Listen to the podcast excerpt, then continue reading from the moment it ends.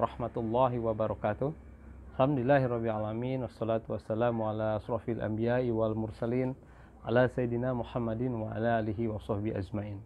Alhamdulillah uh, Saudara-saudara sekalian Para sahabat yang insya Allah dimuliakan oleh Allah uh, Kembali kita bertemu di channel Balikpapan Bariman ini. Alhamdulillah kita telah memasuki beberapa hari di bulan suci Ramadan Dan Alhamdulillah juga kita mungkin telah uh, ber, memaksimalkan bulan ini dengan mengisinya dengan berbagai macam ibadah yang bisa kita lakukan. Meskipun saat ini kita melaksanakannya hanya di rumah saja. Hadirin dan saudara-saudara sekalian insya Allah dimulakan oleh Allah. Dalam mengisi uh, bulan suci Ramadan ini tentu kita berharap kita bisa memaksimalkannya dengan memperbanyak ibadah kita di bulan yang mulia ini dalam melaksanakan ibadah tentu kita uh, tidak bisa sembarangan melakukan ibadah-ibadah tersebut ya.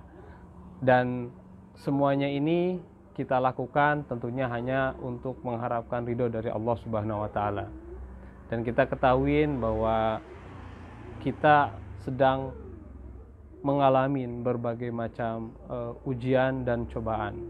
Tetapi semua itu tentu tidak lepas dari apa yang Allah telah uh, informasikan kepada kita melalui suratnya dalam surat Al-Mulk ayat 2 Alladhi khalaqal mauta wal hayata liyabluwakum ayyukum ahsanu amala.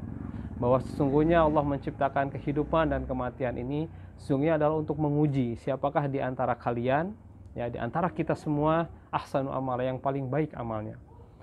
Tentunya wabah ini, kemudian puasa ini, kehidupan kita ini, apa yang ada di dalam dunia ini, dalam menjalani kehidupan, semuanya adalah ujian bagi kita. Dan Allah ingin menguji kepada kita siapakah yang paling baik amalnya. Nah, dalam menggapai ataupun e, memenuhi ya ataupun ketika kita melaksanakan ibadah tadi tadi bagaimana caranya supaya kita dapat melaksanakan ibadah yang baik tadi ya. Maka ahsanu amalan tadi setidaknya harus mencakup dua hal. Pertama adalah ikhlas lillahi taala ya.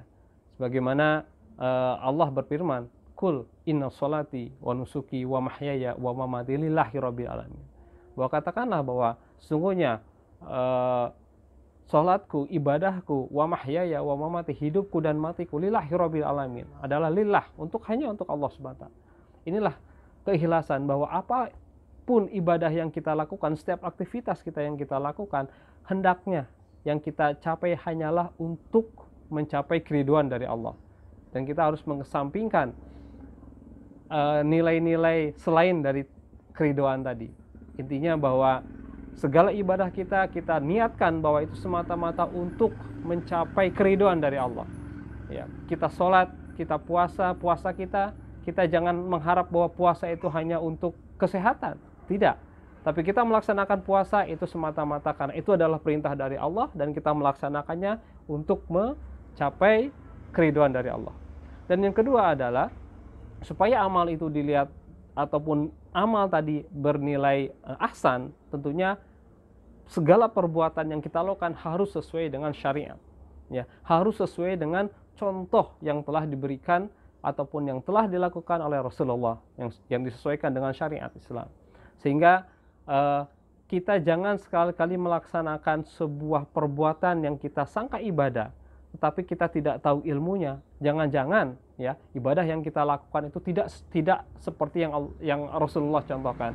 Maka di sinilah kita perlu belajar ya, kemudian juga mencari informasi supaya apa? Supaya segala apa yang kita lakukan dalam rangka ibadah tadi sesuai dengan contoh yang telah diajarkan oleh Rasulullah SAW. Maka dua hal inilah keikhlasan dan juga harus itiba ataupun sesuai dengan contoh yang Rasul contohkan ini yang harus kita lakukan dalam setiap aktivitas ibadah.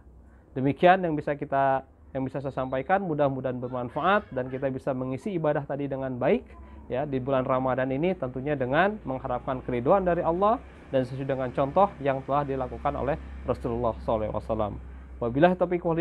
Wassalamualaikum warahmatullahi wabarakatuh.